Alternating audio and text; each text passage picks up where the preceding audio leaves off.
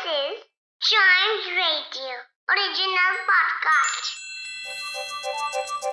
हर दिन की एक कहानी होती है कुछ ऐसी बातें जो उस दिन को बना देती हैं हिस्ट्री का हिस्सा तो आइए सुनते हैं कुछ बातें जो हुई थी इन दिस डेज़ हिस्ट्री. और इतिहास की शुरुआत करते हैं 1710 से ब्रिटेन का सबसे पहला कॉपीराइट लॉ आज के दिन फॉर्म हो गया था। आज के दिन वो मोशन में आ गया था, लग गया था। इसका नाम था स्टैचू ऑफ़ एन। और कॉपीराइट के बारे में मैंने आपको बताया था। It's a type of intellectual property that gives its owner उसका अपना राइट उसकी अपनी कॉपीज उसका खुद का क्रिएटिव वर्क सबके ओनर तुम हो। ये गाना बनाया तुमने। ये राइटर हो इसके तुम। राइट बुक का जैसे ऑथर होता है ना तो उस बुक की कॉपीराइट उस ऑथर की है, उस राइटर की है। कोई भी क्रिएटिव वर्क कोई भी जैसे कि artistic work educational work musical form writer है मतलब वो तो आर्टिस्ट में आ गया। कोई भी ऐसी चीज़ जो आपने खुद की क्रिएट की हो उस पर आपकी कॉपीराइट है राइट वो आपकी प्रॉपर्टी है। वो वाला लॉ 1710 में आज ग्रेट ब्रिटेन में फ़र्स्ट टाइम आया था। बढ़ते आगे 1872 में। आज के दिन सबसे पहला आबर डे सेलिब्रेट करा गया था नेब्रास्का में। किसी को आबर डे के बारे में पता है? ये एक दिन होता है जिसको दुनिया के कई कोनों में ऑब्ज़र्व किया जाता है। इसके अंदर इंडिविजुअल्स या फिर ग्रुप्स पेड़ लगाते हैं they plant trees many countries observe such a holiday इस दिन के छुट्टियाँ भी होती हैं, इस दिन को काम को थोड़ा क्रिएटिव काम में बदल लेते हैं और ये दिन क्लाइमेट को समर्पित करते हैं.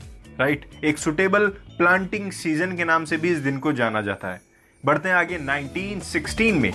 न्यूयॉर्क का सबसे पहला पीजीए क्या? प्रोफेशनल गोल्फर्स एसोसिएशन क्लब आज ही बना था, जिसका नाम था the professional golf association of America New York city में ये क्रिएट हुआ था और इसके अंदर सारे अमेरिकन गोल्फर्स इंक्लूड हुए थे। Personal golfers association of America PGA of America के नाम से भी जाना जाता है। ये गोल्फ प्रोफेशनल्स का ग्रुप है।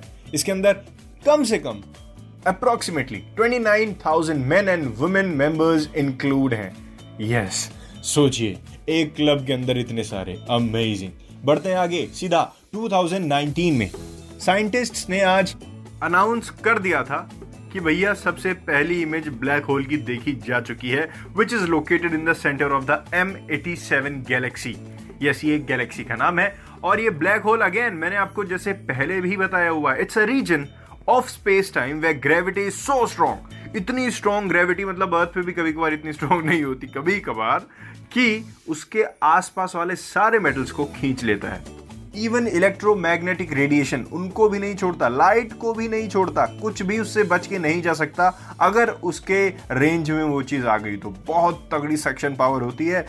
और अगर समिंग द वीक का आप ये वाला एपिसोड सुनेंगे, जो नया एपिसोड है, उसके अंदर मैंने बताया भी है कि साइंटिस्ट ने एक और ब्लैक होल की मैग्नेटिक फ़ील्ड को कैप्चर कर लिया है ग्लोबल टेलीस्कोप में राइट और वो मैग्नेटिक फ़ील्ड एक्चुअली बनती ही उसी से है। जितनी चीज़ें घूमने वाले मोमेंटम में कैप्चर हो जाती है ना, वो मैग्नेटिक फ़ील्ड में ही आती हैं। कितनी चीज़ें वो मैग्नेटिक रूप से उसने अट्रैक्ट करके, पकड़ के रखा हुआ है। उसके रेंज में आने वाली कोई भी चीज़ उससे भाग नहीं पाती। नो एस्केप इसी के साथ खत्म होता है दिस डेज़ हिस्ट्री का हमारा ये वाला एपिसोड मिलते हैं इसके अगले एपिसोड में। तब तक चाइम रेडियो के दूसरे पॉडकास्ट भी ऐसे ही एंजॉय करिए।